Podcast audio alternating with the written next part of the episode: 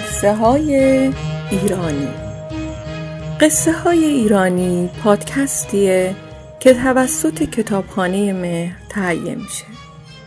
این قصه از دفتر سوم مصنوی معنوی انتخاب شده. قصه اهل سبا. یادم آمد قصه اهل سبا که از دم احمق سباشان شد وبا. آن سبا ماند به شهر بسکلان در فسانه بشنوی از کودکان. کودکان افسانه ها می آورند درج در افسانهشان بس سر و پند.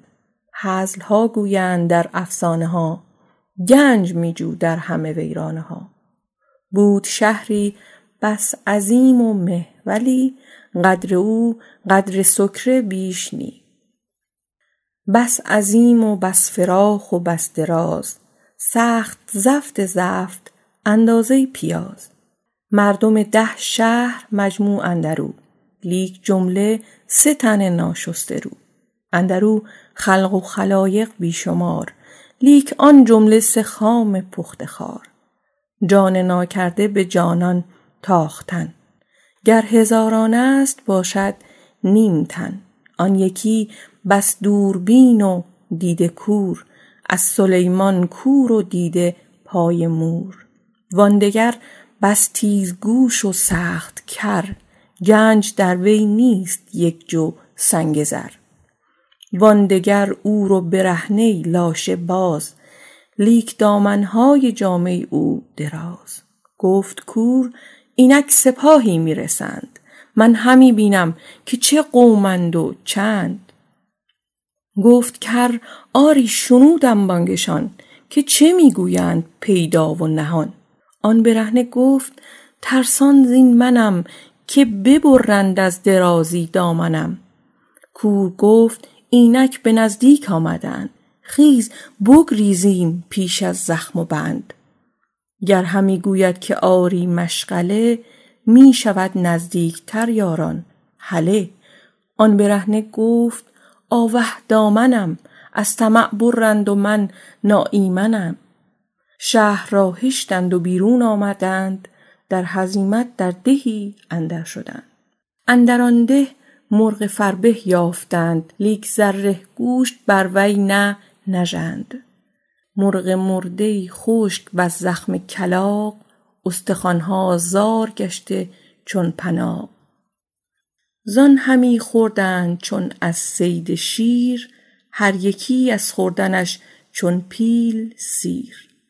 هر سه زان خوردند و بس فربه شدند چون سه پیل بس بزرگ و مه شدند. آنچنان کز فربهی هر یک جوان در نگنجیدی ز زفتی در جهان. با چنین گبزی و هفت اندام زفت از شکاف در برون جستند و رفت. راه مرگ خلق ناپیدا رهی است. در نظر ناید که آن بیجا رهی است. نک پیاپی کاروانها مقتفی زین شکاف در که هست آن مختفی. بر در ار جویی نیابی آن شکاف. سخت ناپیدا و زو چندین زفاف.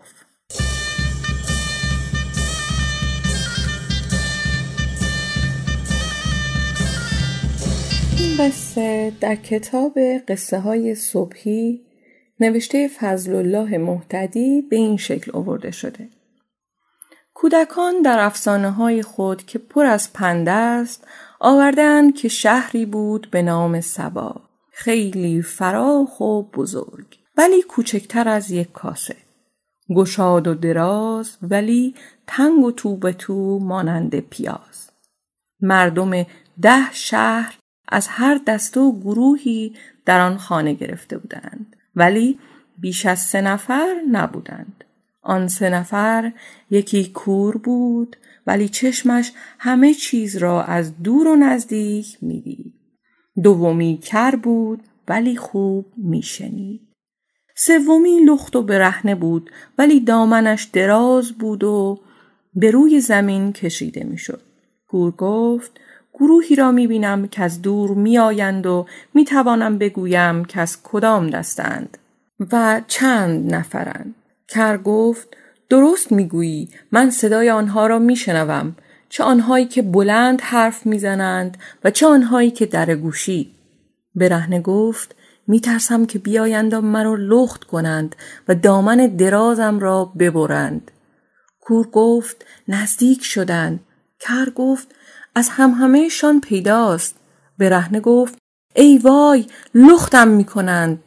شهر را رها کردند و به دهی گریختند. در ده مرغ فربهی یافتند که در بدنش گوشت نبود. کور آن را دید. کر صدایش را شنید. برهنه در دامن خودش گذاشت. دنبال دیگی گشتند. استخوان مرغ پخته شد. اما گوشتش خام خام بود. هر سه از آن مرغ خوردند و چنان فربه شدند که از درز در بیرون جستند و رفت.